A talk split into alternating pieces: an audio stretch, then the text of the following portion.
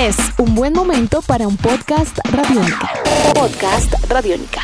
Qué bueno que están conectados con Podcast Radiónica. Hoy, en un capítulo más de las historias de Medellín, conoceremos la vida de un deportista que cambió toda su vida como estaba establecida por irse a caminar, a correr y a practicar algo llamado trail running. Él es Julián Castaño y esta es su historia. Calma, tranquilidad, silencio. Son tres palabras que se supone están muy alejadas de la adrenalina inherente a la práctica de cualquier deporte, y más si es de forma competitiva. Pero una disciplina ligada al atletismo puede integrar estos dos mundos, el del vértigo y el de la serenidad que solo la naturaleza en su máxima expresión puede transmitir, y este lleva por nombre trail running. Ese deporte, que inició más como una práctica derivada del montañismo y del senderismo, tiene como objetivo correr a través de parajes naturales accidentados, es decir, con montañas, riachuelos y otros elementos diversos de la geografía natural de un territorio. No es un deporte de aquellos que goza de gran popularidad, pero paso a paso va conquistando a jóvenes que quieren perderse en los parajes del país y del mundo. Uno de ellos es Julián Castaño tiene 33 años y asegura que desde hace cuatro años el trail running le cambió la vida. Yo era un deportista de gimnasio, a mí me gustaban las pesas y corría ocasionalmente, pero en calle. Una vez mi novia, en esa época, la que ahora es mi esposa, me dijo, eh, hay una carrera de, es que de montaña, eh, ¿por qué no vas a ver cómo es eso? Entonces, pues así fue la primera vez que fui a una carrera. El momento en que realmente empecé con el trail running y que me, que me apasioné con esto fue finalizando el 2013, que fui a una carrera entre el Parque El Salado Envigado y el Retiro,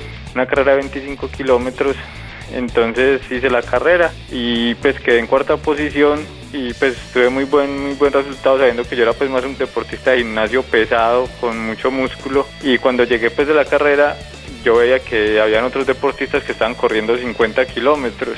Entonces yo dije, eh, estos manes están tesos. Eh, no, yo el año entrante me voy a poner como reto hacer una carrera de 50 kilómetros, así llegué de último, pero que el reto sea, sea terminarla. Me fui apasionando, apasionando más, entrenando más, dejando el gimnasio, cambiando mi, mi composición corporal. En esa época pesaba 78 kilos y era pues una persona musculosa de gimnasio. A lo que soy ahora en este momento estoy pesando 63 kilos y soy una persona muy delgada pues porque para correr hay que ser muy liviano y para ser eficiente y tener mejor rendimiento. Cuando Julián corre encuentra esa paz que le permite resistir y rendir las decenas de kilómetros que puede abarcar una carrera de trail running. Lo que uno más lo, atrae es, la montaña, es pues como la, naturaleza. Eh, muchas veces uno estar solo entrenando, solo en una carrera por muchas horas como que entrar en esa comunión con la naturaleza, se siente uno en libertad. Yo soy una persona que a veces me gusta mucho estar solo en la montaña y entonces disfruto mucho de todo eso, de estar eh, entrenando en la montaña, de estar con la naturaleza, con, con todo esto.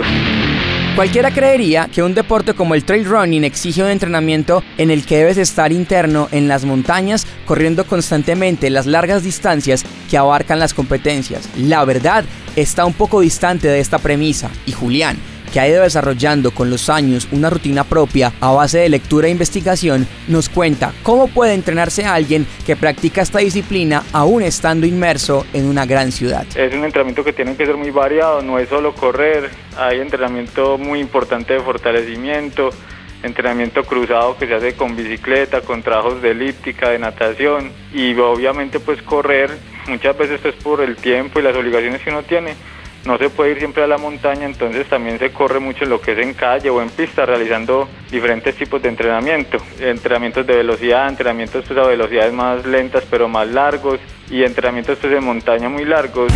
El día de Julián Castaño está repartido en sus dos amores, el deporte y su familia. Hace un año dejó su trabajo como contador público para volcarse al deporte y en su deseo de capacitarse más y transmitir el amor por lo que practica, comenzó a estudiar entrenamiento físico en la Universidad de Antioquia. Su jornada inicia muy temprano y en ella confluyen sus estudios, su entrenamiento, su esposa y su hija. Normalmente me estoy levantando entre 3 y media y 4 de la mañana para salir a entrenar. Dependiendo de lo que me toque el día, entreno entre una hora y media o tres horas.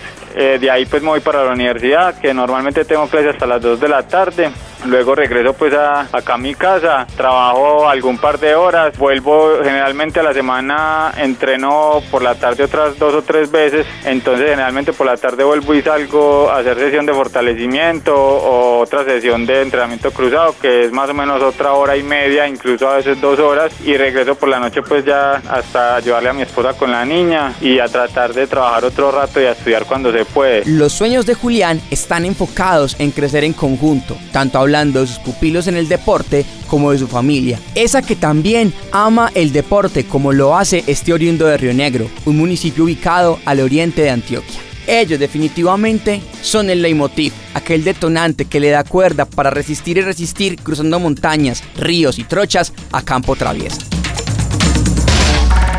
Nuestros podcasts están en radionica.rocks, en iTunes, en RTVC Play y en nuestra app Radionica para Android y iPhone. Podcast Radionica.